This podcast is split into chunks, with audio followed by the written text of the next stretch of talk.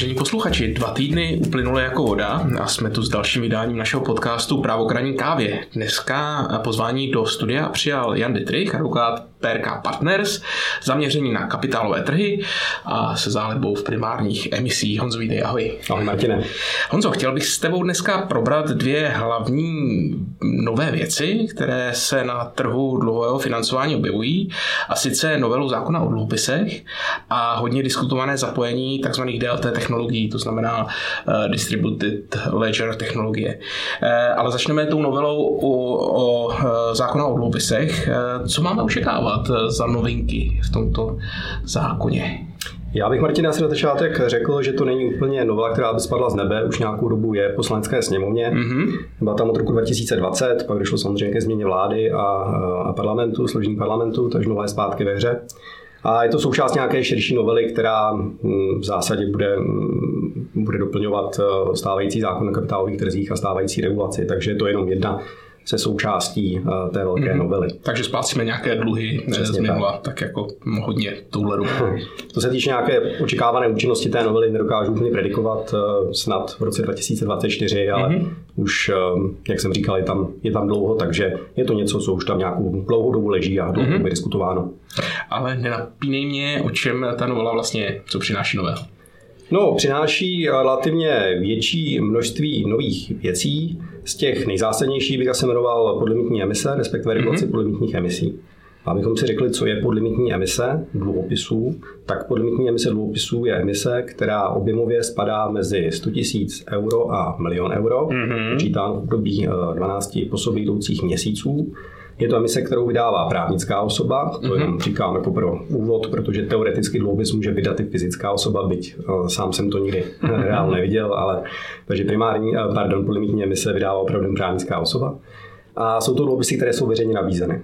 Mm-hmm. A abych trošku tomu dodal kontext, tak to jsou takové ty klasické malé dluhopisy, malé emise dluhopisů, které vydávají korporace, se kterými se setkáváme na trzích relativně běžně, je jich hodně, samozřejmě některé jsou více kvalitní, některé jsou méně kvalitní, ale tu regulaci potřebují. A tahle ta regulace to je přímo nějaká reakce právě na ty eh, možná otázky týkající se méně kvalitních emisí, které se dost často poslední dobou řeší v televizi a v médiích? Já myslím, že určitě je tady snaha o to udělat ty emise a ty jejich emitenty transparentnějšími a mm-hmm. asi srozumitelnějšími pro běžného investora asi primární eh, záměr těch, eh, nebo tedy toho zákonodárce je eh, dát tomu nějaký řád a nějakou, řekněme, vyšší transparentnost a informovanost, kterou ten investor na začátku a během života toho dluhopisu může sledovat u toho emitenta. Mm-hmm. Říkal jsi, že se to týká hlavně úpravy veřejné nabídky. Co to ta veřejná nabídka je, nebo to veřejné nabízení? To je právě asi něco, co není aspoň mě v té novele toho zákona stoprocentně jasné. Aha. Mělo by se týkat tedy veřejně nabízených dluhopisů. Aha. Veřejná nabídka, jakožto definice, tak je upravená v nařízení o prospektu. Mhm. Ta definice je relativně široká, takže to, co nám definuje uh, fakt, jestli to je nebo není veřejná nabídka, uh tak uh, souvisí uh, s výjimkami pro uveřejnění prospektu, protože mm-hmm. jsme pořád jako nějaké regulace nařízení o prospektu. Ty podlimitní emise nespadají, jen no, říci do, do té prospektové regulace, prostě emise, které mají nominál uh, objem pod 1 milion euro, mm-hmm. tak do mhm. té regulace nespadají, tím pádem není pro ně nutno veřejnit prospekt a proto je zájem na tom, aby uh, ti emitenti publikovali alespoň nějaké informace sami o sobě a o té emisi. Mm-hmm.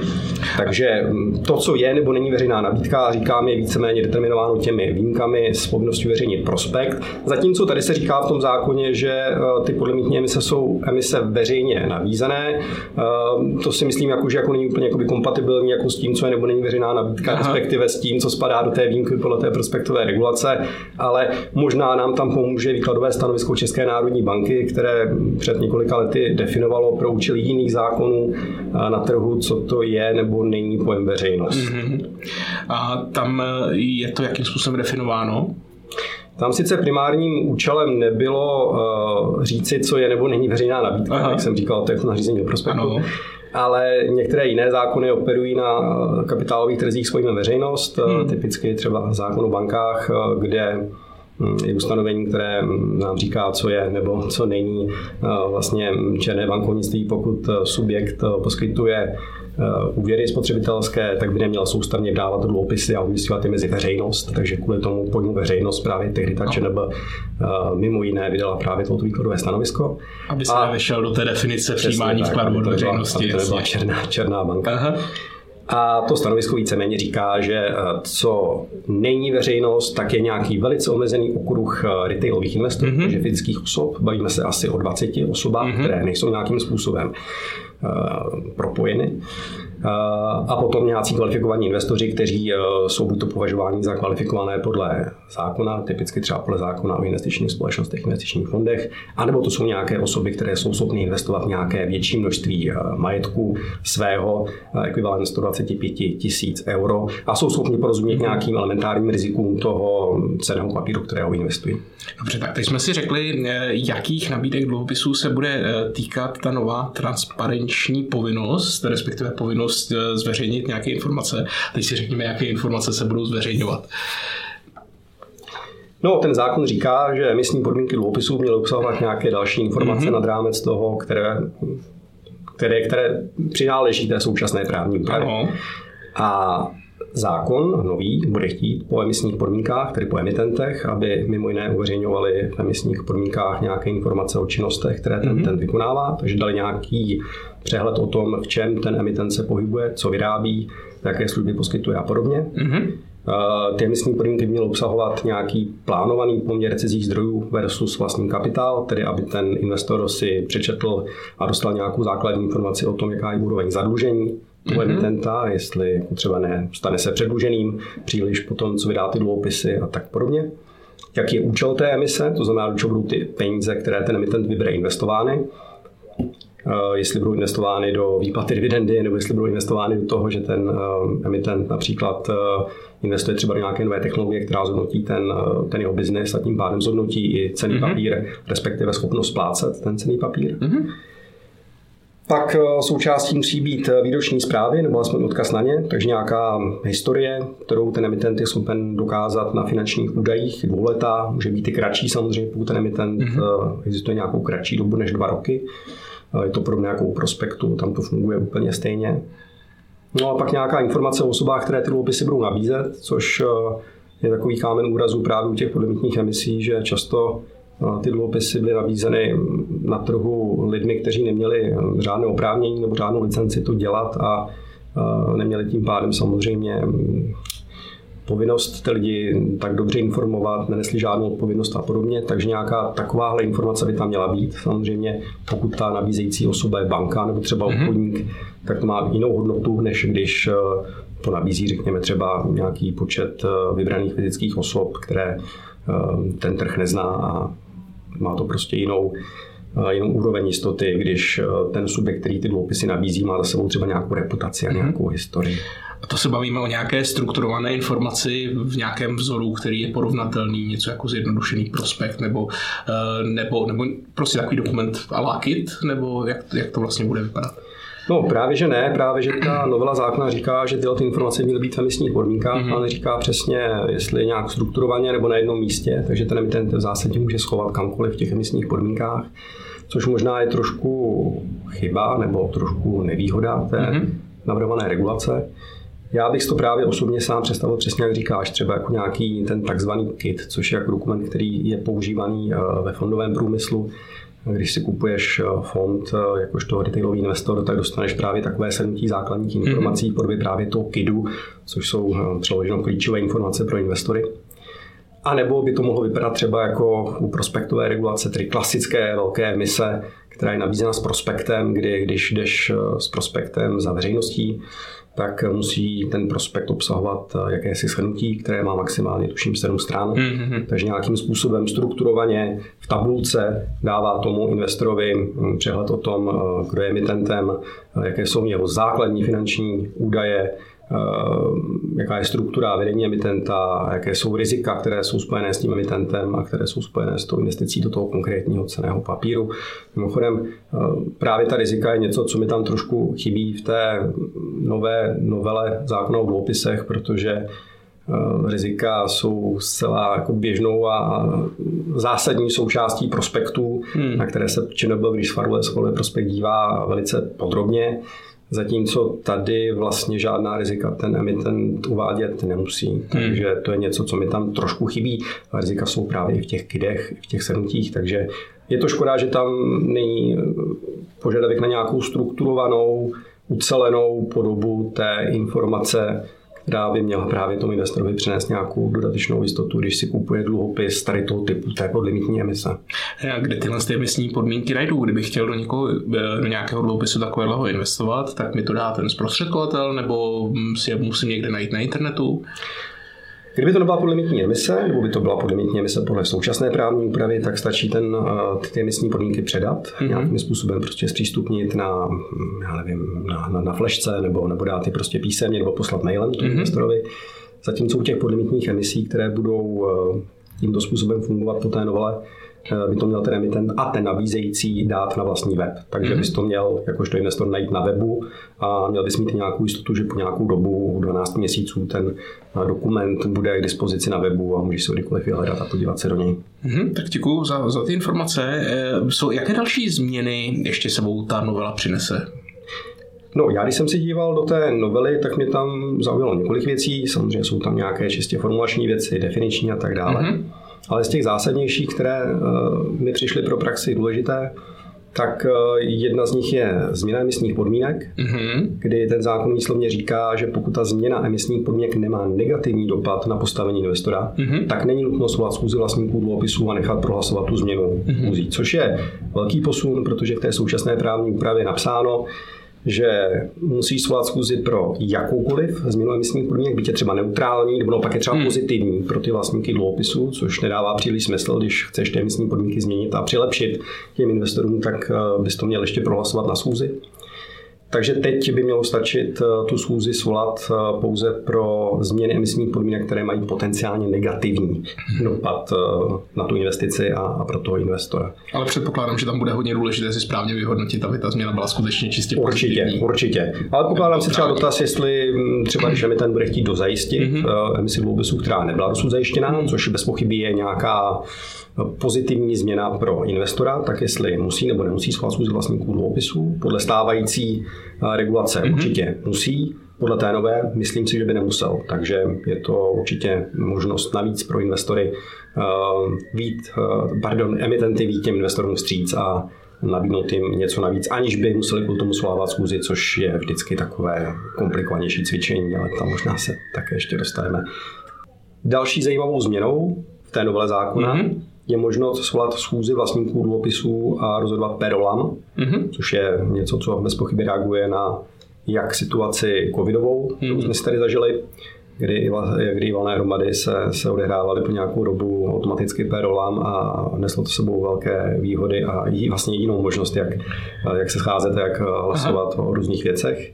Ale může to mít i dopad třeba na emise, které se prodávají do zahraničí a kdy zahraniční vlastníci dluhopisů bez pochyby by jinak měli problém přijet eh, hmm. na schůzi vlastníků dluhopisů a hlasovat o svých eh, právech. Takže eh, to vnímám určitě jako, jako zajímavý posun.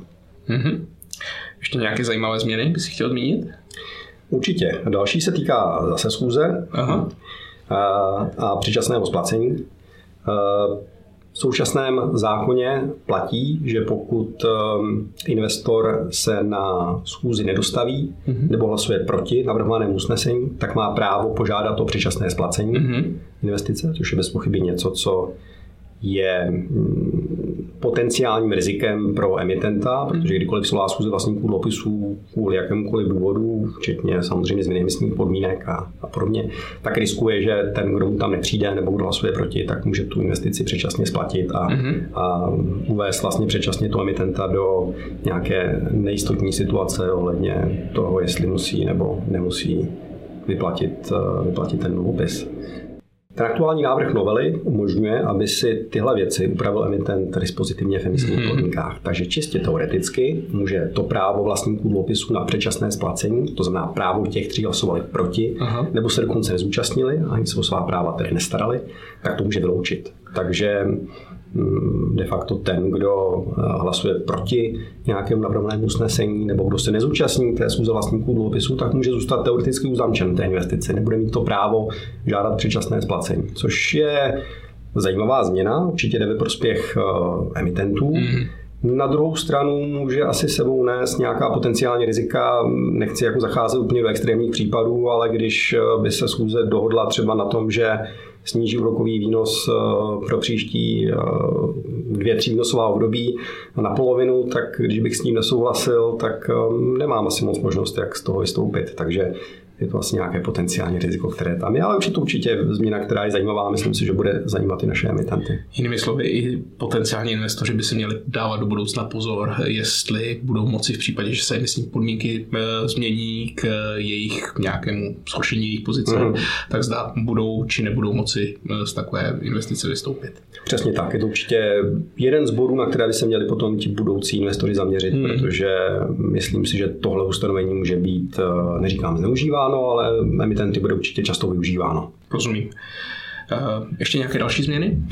Pak už tam jsou nějaké jenom drobnosti, které mě zaujaly. Eh, je tam možnost eh, vysloveně podřídit dluhopisy jiným dluhům, nejen tedy v případě insolvence, což bylo něco, co se dovozovalo už z toho současného znění zákona, mm. nicméně teď tu dává těm emitentům eh, novou výslovnou možnost, že tohle můžou v těch emisních podmínkách upravit.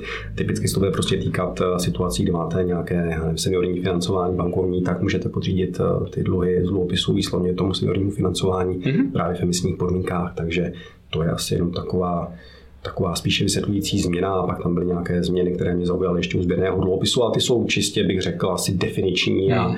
a konec konců toho sběrného dluhopisu to je takový evergreen, že téměř každá to novela tak, tak sáhne do sběrného dluhopisu, hmm. což je takový zajímavý um, pojem um, v zákoně o dluhopisech. Je to de facto imobilizovaný cený papír, který uh, je uložen u nějakého obchodníka nebo u nějaké banky je o něm evidováno podobně jako zaknihovaném ceném papíru, takže mm-hmm. to nějaký takový zajímavý uh, způsob, jak, jak vydat a evidovat uh, o dluhopisech a s tím mm-hmm. jsou právě spojené některé ty změny, které jsou teď v té novele. Honzo, díky za schrnutí eh, té novely o dluhopisu. A pojďme se ještě podívat na nařízení DLT Pilot, tedy prvního pokusu implementovat distribuovaný ledger a tyto technologie, nejznámější z nich asi blockchain, do finančních nástrojů. Co víme o DLT Pilotu, jak se to třeba dotkne právě dluhopisů a trhu s dluhopisy? No, jak se ho to dotkne eh, v reálu, těžko říci. To bude záležet na tom, jak eh, si budou s tím DLT pilotním režimem hrát potenciální účastníci trhu, mm-hmm. pro mhm. které je určen. Ale abych to trošku uvedl, tak je to evropské nařízení o takzvaném tedy DLT pilotním režimu. Mm-hmm. Hezky česky je to režim pro tržní infrastruktury založené na technologii distribuovaného registru, jak jsem mm-hmm. říkal, tak asi všichni nám spíš zní trošku v uších blockchain, takže řekněme, že to je, je určeno pro Eh, nástroje, které budou evidovány na blockchainu. Mm-hmm. Je účinné od března 2023. Aha. Eh, primárně je určeno pro stávající, případně nové centrální depozitáře anebo provozovat, provozovatele tzv. mnohostranných obchodních systémů, což jsou v zásadě obchodníci, případně burzy, které mají nějaké vlastní trhy, na kterých se obchodují určité finanční nástroje. Mm-hmm. Ten režim eh, DLT pilotního režimu je dobrovolný. Mm-hmm. Jak jsem říkal, je to nějaké takové jako pískoviště, hezký anglický sandbox, na kterém si můžou ti účastníci trhu hrát mm-hmm. a vlastně si vyzkoušet nějaké nové technologie po dobu příštích šesti let. Ten režim není založen na nějaké explicitní regulaci, ale spíše na výjimkách eh, ze stávající regulace. To znamená, že umožňuje těm centrálním depozitářům a těm obchodníkům, kteří provozují ty, mm-hmm. ty mnohostranné obchodní systémy, ehm, na nějaké bázi využívat výjimky ze stávajícího režimu, třeba MIFIDu, mm-hmm. nebo prostě podobných, eh, podobných regulací, které by je omezovaly v tom, jak nakládat s těmi investičními nástroji, které budou evidovány právě na blockchainu anebo v tom v, tom DLT v tom DL, té, té, té DLT technologii. A pro jaké typy emisí tedy můžu využít tuto eh, výjimku a místo standardních eh, postupů je eh, právě zkusit obchodovat prostřednictvím DLT technologií? Ten DLT pilotní režim je určen pro akcie, pro dluhopisy mm-hmm. a pro USIC fondy, když to velice zjednoduším.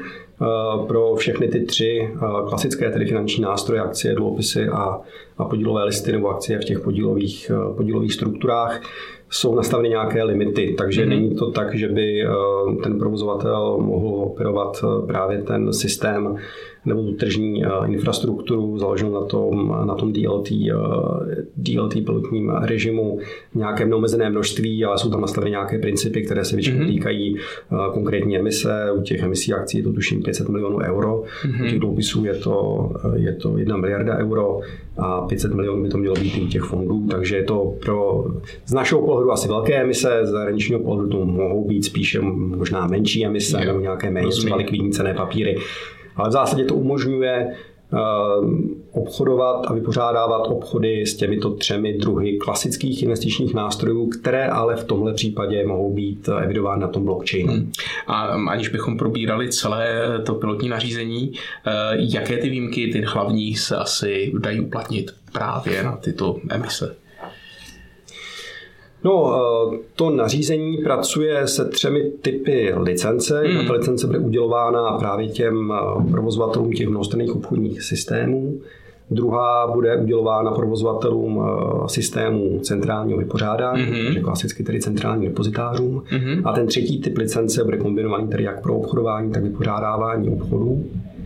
S tím, že ten, ta licence, která bude udělována tomu systému pro eh, obchodování, tak v zásadě umožní jako bych řekl, instantní a přímé obchodování s těmi typy investičních nástrojů, jak jsem říkal, akcie, dluhopisy, fondy, mm-hmm. které budou evidovány v tom blockchainu. Takže umožní fakticky přímý přístup toho investora mm-hmm.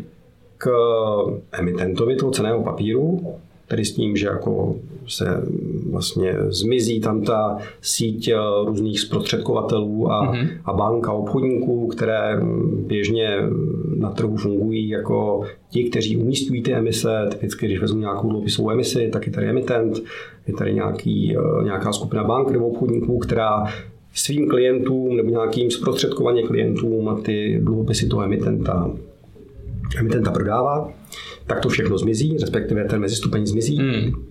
A ten investor, který bude mít uh, mobilní aplikaci například a, a nějakou, nějakou peněženku, tak uh, bude moci nakupovat to emitenta napřímo a to souvisí právě s tím vypořádáním, že i to vypořádání vlastně hmm. bude prakticky instantní, takže nebudeme muset čekat na to, jestli dojde k vypořádání toho obchodu eh, v čase T plus 2, T plus 3, T plus 5, protože je tady nějaký řetězec různých kastodienů, kteří drží eh, tu můj investici a dostanou se až k emitentovi, až přes nějaké třeba 2-3 stupně. Prostě bude to hned, takže hmm. bude to asi velice zajímavé z hlediska právě obchodování a pořádání obchodů. Takže ta výjimka je, myslím, založena primárně právě na těch dvou věcech, takže nějakém přímém přístupu a nějaké, řekněme, jakoby instantnosti nebo rychlé vypořádání těch obchodů. Hmm. To vypadá jako docela zajímavý, eh, zajímavý model. Předpokládám, že to bude znamenat i možná nějaké úspory právě na eh, administraci těch emisí a možná na těch investicích. Já myslím, že určitě jak pro investory, tak nutně i pro ty emitenty, protože mm, právě, když padne ten, ten prostředník, který eh, tu investici umístuje, a vykonává pro to emitent nějaké služby, které teď odpadnou, tak eh, nebude muset je platit emitent a zprostředkovaně samozřejmě ten investor. Takže já si myslím, že nějaká, nějaké poplatka náklady se určitě potenciálně tím sníží. Hmm. A když zapojíš ještě svůj riskařský mozek, vidíš tam nějaké rizika? No, mě osobně asi, a teď nechci říct, že nejsem fanoušek eh, krypta, ale spíš eh, neinvestuji do něj, takže rozumím tomu, že třeba je určitý typ investorů, pro které eh, to bude znít jako krypto. Hmm. Takže i s na nějaké nedávné skandály, které hýbaly kryptosvětem, hmm. tak někomu investice do akcie, která bude evidována na blockchainu, nebo hmm. investice do dluhopisu evidovaná na blockchainu bude prostě znít, hm, to je příliš jako krypto a já radši budu do té, do té své banky Aha. a na tu přepážku a koupím si radši ten dluhopis na přepážce, než abych tady uh, si kupoval něco, co pro mě má jenom nějakou virtuální podobu a hodnotu. Takže A bavíme se eh, stále ještě o tom, co se jako chystá do budoucna, nebo už si zaznamenal nějaké skutečné, eh, skutečné emise právě v DLT režimu, protože, jak si říkal, nařízení platí už od března. Což je relativně čerstvě. Aha. Na českém trhu o žádné takové připravené emisi nevím. Ono asi nutno říct, že byť je to nařízení, to znamená, že tedy přímo aplikovatelné, mm-hmm. tak se chová trošku jako směrnice a je s tím spojena povinnost těch členských států, možnost členských států, ale nezbytná možnost těch členských států vytvořit nějaké prostředí pro to, aby, ta, mm, aby ten DLT pilotní režim prostě mohl mm-hmm. fungovat. A musíme si vyjasnit, jestli, když tady máme cené papíry, které jsou listinné a zaknihované, tak teď budou cené papíry virtuálně zaknihované v blockchainu, přesně tak, takže to všechno musíme si vyjasnit, tak bude fungovat zástavní práva, tyhle ty všechny věci. Mm-hmm. Takže je tady asi určitá příprava, která musí proběhnout, takže není to o tom, že bychom byli nějakým způsobem pozadu a věřím tomu, že tyhle ty věci se, se rozběhnou velice brzy. Víme, centrální depozitář, náš český, mm-hmm. tak se připravuje na získání licence pro ten DLT systém vypořádací, mm-hmm. ne tedy ten obchodovací, ale ten vypořádací, takže je to určitě, to si myslím, že je fajn, protože v těchto věcech je potřeba asi držet krok a tady, tady si myslím, že CDCP se snaží udržet. Mm-hmm. A pokud se podívám do zahraničí, tak tam už několik emisí proběhlo, dokonce i před účinností toho nařízení. Hmm, například Siemens vydal začátkem roku první emisi digitálních bondů právě na, tom, na, na, na té DLT platformě. Prodávali přímo investorům, tak to určitě byla zajímavá velká emise nebo významná emise známé společnosti. Evropská investiční banka vydala v roce 2021 dokonce už první mm-hmm. digitální bond na, na veřejném blockchainu a o rok později na, na privátním blockchainu. Mm-hmm. A viděl jsem, že i máme zástupce komunálních dluhopisů a švýcarské město Lugano vydalo začátkem roku digitální bond, takže ani města se toho nebojí. Honzo, díky za skvělý přehled novinek, jak pokud jde o zákon o dluhopisech, tak právě o DLT technologie a jejich využívání, budoucí využívání právě ve finančních trzích. To byl Honza Dietrich, advokát PRK Partner, specialista na primární emise a na kapitálové trhy. Martin, díky za pozvání a budu se těšit někdy příště. Tak a e, já se s vámi také loučím, já jsem Martin Frolík a po mně ještě přijde Kristýna Faltínková s e, právními novinkami, tak ještě neodcházejte od svých přijímačů.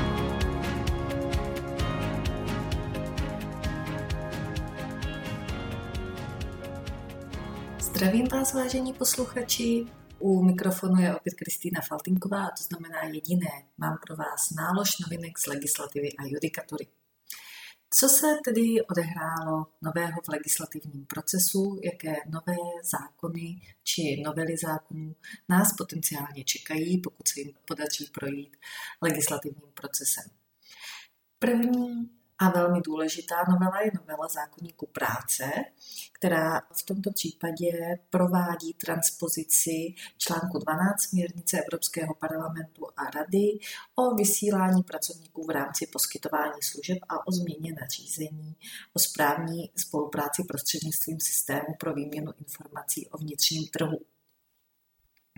V daném případě tak podle vlastně toho článku 12 směrnice mohou členské státy přijmout eh, přiměřená a dodatečná opatření, aby zajistili, že v subdodavatelských řetězcích může vyslaný pracovník činit vedle nebo místo zaměstnavatele odpovědným i příjemce služby za veškeré neproplacené čisté odměny odpovídající minimálním mzdě nebo nezaplaceným příspěvkům do společných fondů nebo institucím sociálních partnerů.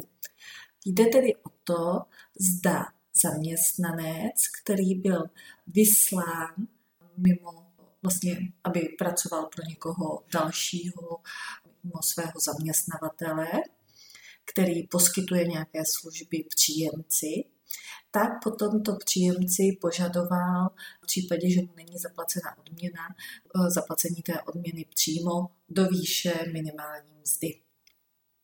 No a vlastně tady v tom materiálu jde o to, že se řeší poddodavatelské vztahy ve stavebnictví. Je to pouze na stavebnictví, avšak používají se termíny ze stavebního zákona a to nového stavebního zákona, který ještě není účinný, ve znění jeho vlastně novely.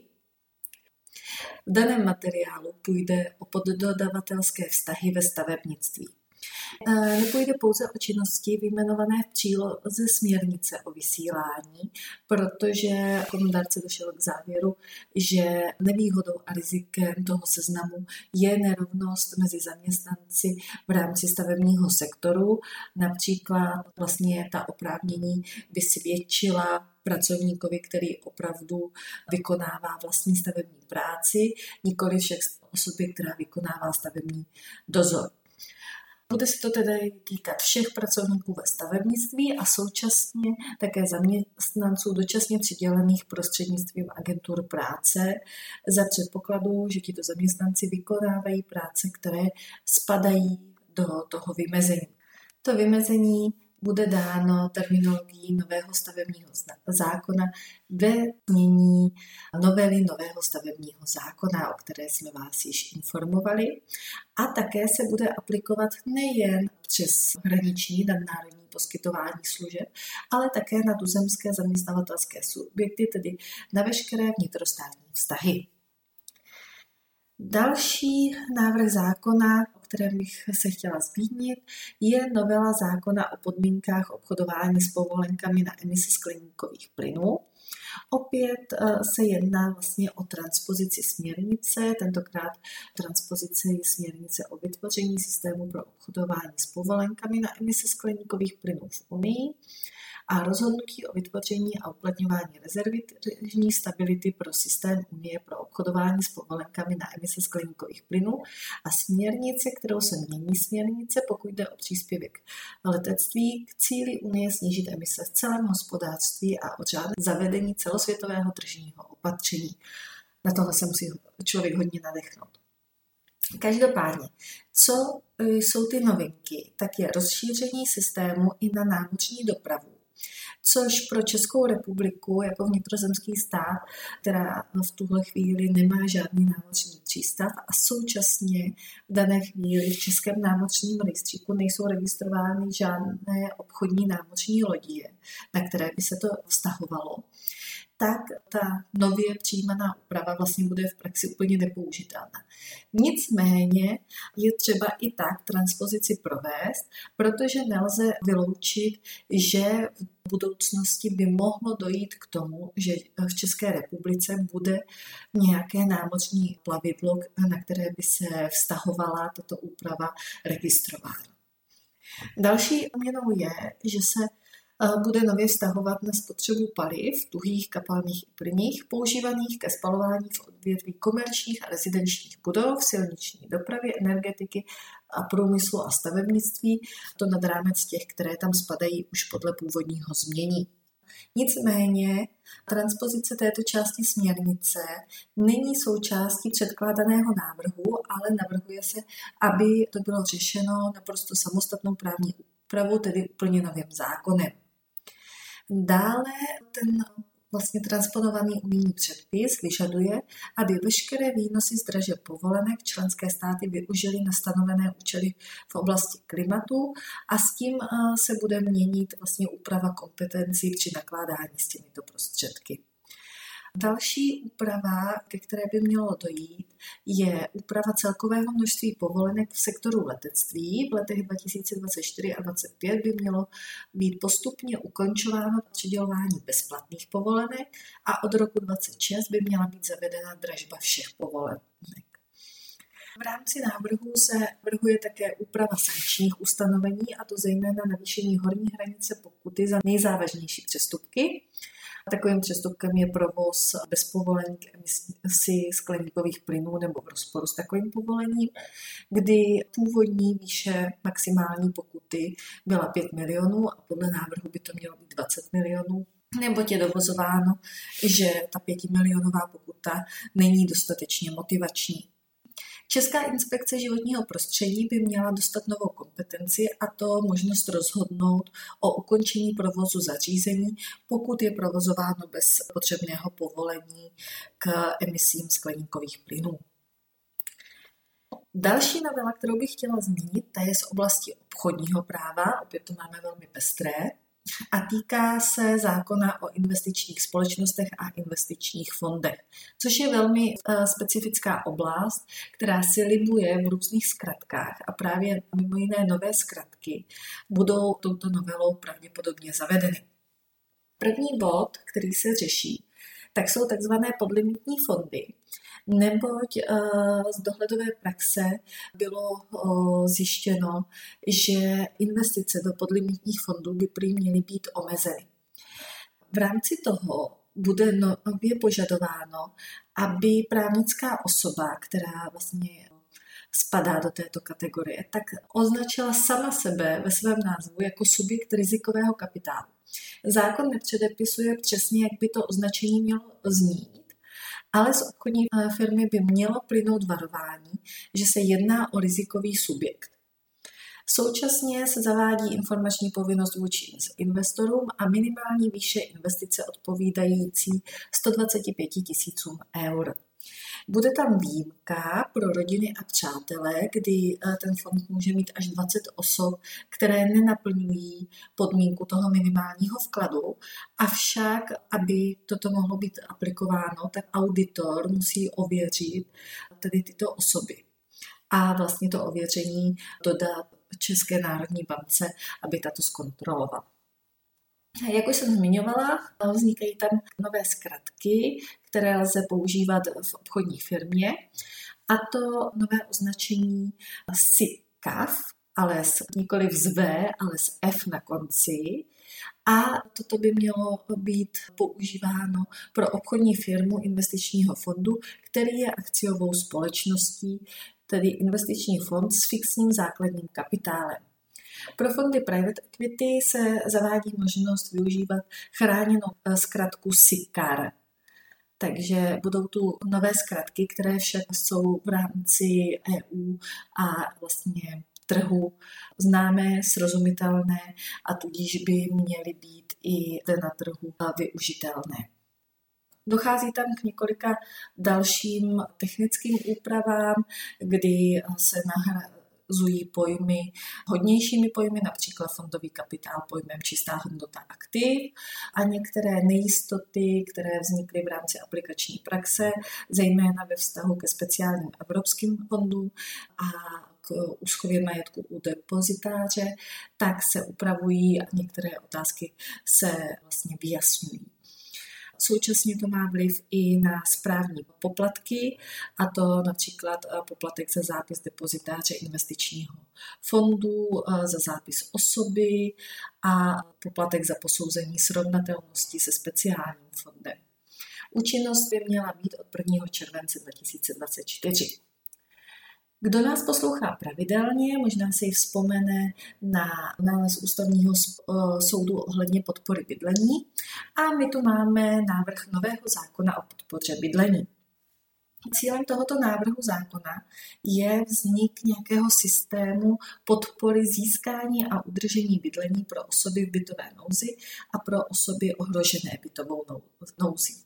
To by mělo fungovat na základě třech pilířů kdy prvním z nich je jakési portfolio nástrojů pro řešení bytové nouze a tam by měla vzniknout vlastně podpůrná opatření eh, spočívající v poskytování garancí a poskytování případně podnájemního bydlení, tedy celkově bydlení s garancí, kdy cílem je vlastně snížit riziko pro najímání tu eh, tady těm osobám ohroženým bytovou nouzí pro majitele těch bytů, ať už soukromých, a nebo i v rámci obecního bydlení, protože obecní byty jsou málo kdy využívány právě pro tyto osoby. Systém obecního podporovaného bydlení by měl motivovat obce k tomu, aby poskytovali vlastní ubytovací kapacity právě pro cílovou skupinu tohoto zákona. Dalším pilířem je vznik eh, koordinační a poradenské sítě kontaktních míst pro bydlení v rámci celé České republiky, takže by otázky bytové nouze, případně ohrožení bytovou nouzí, neměly být řešeny v rámci sociální práce a má se tím předcházet i nějaké stigmatizaci osob, které toto řeší. Nicméně třetím pilířem je rozšíření právě sociální práce a to nejen na domácnosti v bytech, které jsou pronajímané v rámci realizace těch podpůrných opatření podle prvního pilíře, ale i na další domácnosti, které vlastně v tuto chvíli využívají už nějakou podporu pro to, aby vlastně docházelo k prevenci ztráty jejich bydlení. Smyslem toho zákona tedy není vytvářet nějakou novou dávku, ale spíš nějaký systém podpory pro osoby s tím, že co se týče těch sociálních dávek, tak v rámci těch koordinačních poradenských míst, tak by jim mělo být i s tímto vlastně poraděno. Tak a tím jsme vyčerpali v tuto chvíli legislativní činnost a přesouváme se k soudním rozhodnutím. A tentokrát toho máme relativně málo, asi už se blíží prázdniny. A chtěla bych eh, se zmínit o dvou rozhodnutích ústavního soudu. První z nich tak je eh, nález pléna ústavního soudu, kdy plénum vyhovělo návrhu skupiny senátorů a zrušilo některá ustanovení zákona o obcích a zákona o krajích a zákona o hlavním městě v Praze, včetně na ně navazujícího nařízení vlády o výši odměn členů zastupitelstev územních samozprávních celků. Šlo právě o, o to stanovení té výše odměny, protože v tuto chvíli platí nařízení vlády, ve kterém je vlastně stanovena výše odměn a to prostřednictvím tabulky, která vychází z velikosti obce či kraje a stanovuje výši odměny vlastně pevnou částkou pro uvolněné členy zastupitelstva a uvolněné starosty a místostarosty a členy rady a potom eh, stanovuje nejvyšší možnou výši odměny pro neuvolněné členy zastupitelstva. A toto bylo právě těmi senátory padeno s tím, že z jejich pohledu ta právní úprava, tak jak je dána, tak představuje závažný zásah do ústavně zaručeného práva na samozprávu a do principu dělby moci, protože o výši odměny rozhoduje vláda jakožto orgán moci výkonné a také to považují za zásah do práva na spravedlivou odměnu za práci podle článku 28 listiny. Ústavní soud dospěl k závěru, že zákonodárce v rámci těch zákonů nestanovil žádné meze pro vydání nařízení vlády, kterým je ta výše odměn stanovená. A současně opomněl stanovit i jakýkoliv mechanismus valorizace těchto částek. A tím porušil vlastně na ústavu. Porušil současně i právo na územní samozprávu, protože opravdu zasáhl do činnosti územně samozprávných celků způsobem, který není stanoven zákonem. Tím, že zcela chybí mechanismus pro stanovení výše těch částech, těch odměn členů zastupitelstev a i mechanismus pro jejich zvyšování, tak ty odměny můžou být teoreticky vládou eh, stanoveny naprosto nepřiměřeně nízko, stejně tak jako naprosto nesmyslně vysoko, což by mohlo vést i k devastaci rozpočtů územně samozprávných celků, jak ústavní soud uvedl. Ústavní soud tedy všechna příslušná ustanovení, včetně tohoto nařízení, zrušil, avšak vykonatelnost nálezu odložil k 31.12.2023, tedy dal zákonodárci půl roku čas na to, aby vlastně tedy ta ustanovení nahradil ústavně souladnou zákonnou úpravou, aby náhodou jsme se nedostali do vakua, ve kterém nebude výše odměn pro členy zastupitelstev vůbec nějak stanovena a upravena. A druhý eh, nález ústavního soudu, který bych chtěla zmínit, tak to je nález ohledně účasti otce u porodu. Takže zase úplně eh, jiná oblast. Nicméně vracíme se opět do opatření ministerstva zdravotnictví v době pandemie. A tady to eh, konkrétní opatření obecné povahy tak zakázalo vlastně přítomnost eh, otce dítěte u porodu v rámci opatření v boji proti pandemii COVID-19.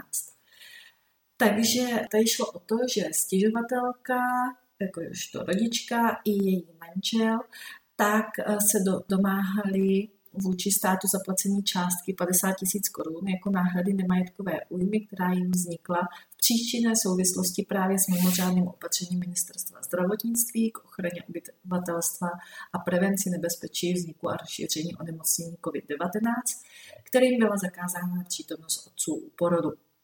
Obvodní soud zamítl eh, žalobu z toho důvodu, že mimořádné opatření není rozhodnutím.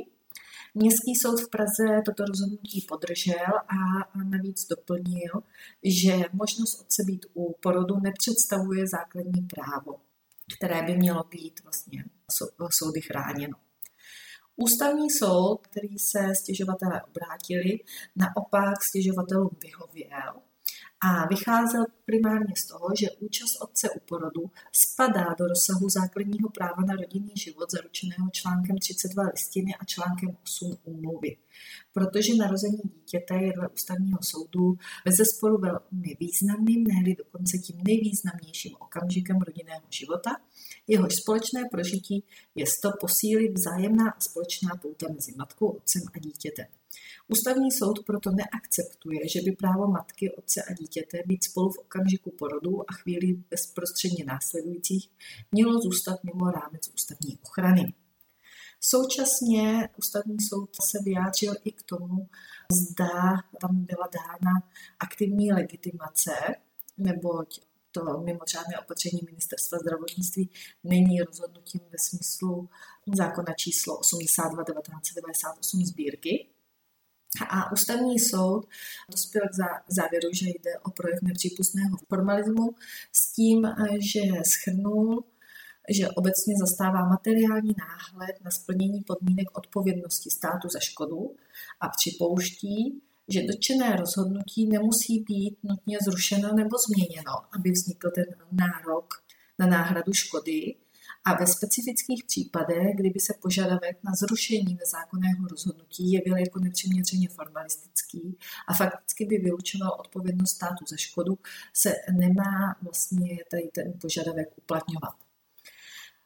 Věc se tedy vrací zpátky k obecným soudům, které v dalším řízení jsou povinny v rámci testu proporcionality zkoumat, zda zásah do základního práva, k němuž dochází prostřednictvím opatření ministerstva zdravotnictví, měl ústavně legitimní a zákonné cíle opřený důvod a zda byl činěn jen v nezbytné, nezbytně nutné míře a nejšetrnějším ze způsobů vedoucích ještě k zamýšlenému cíli, nediskriminačním způsobem a s vyloučením libovůle.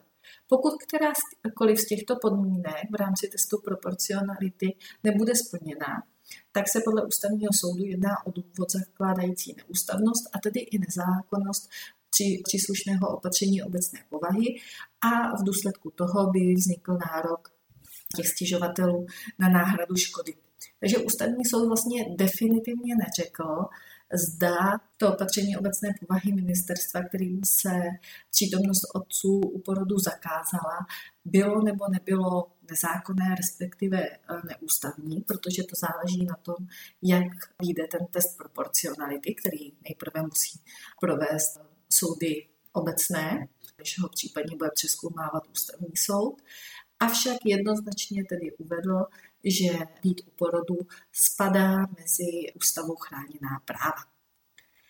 A tímto se s vámi pro dnešek loučím. Budu se těšit zase příště u dalších novinek z legislativy a judikatury. Uvidíme, co si na nás zákonodárci a soudci zase připraví. Naschledanou a naslyšenou.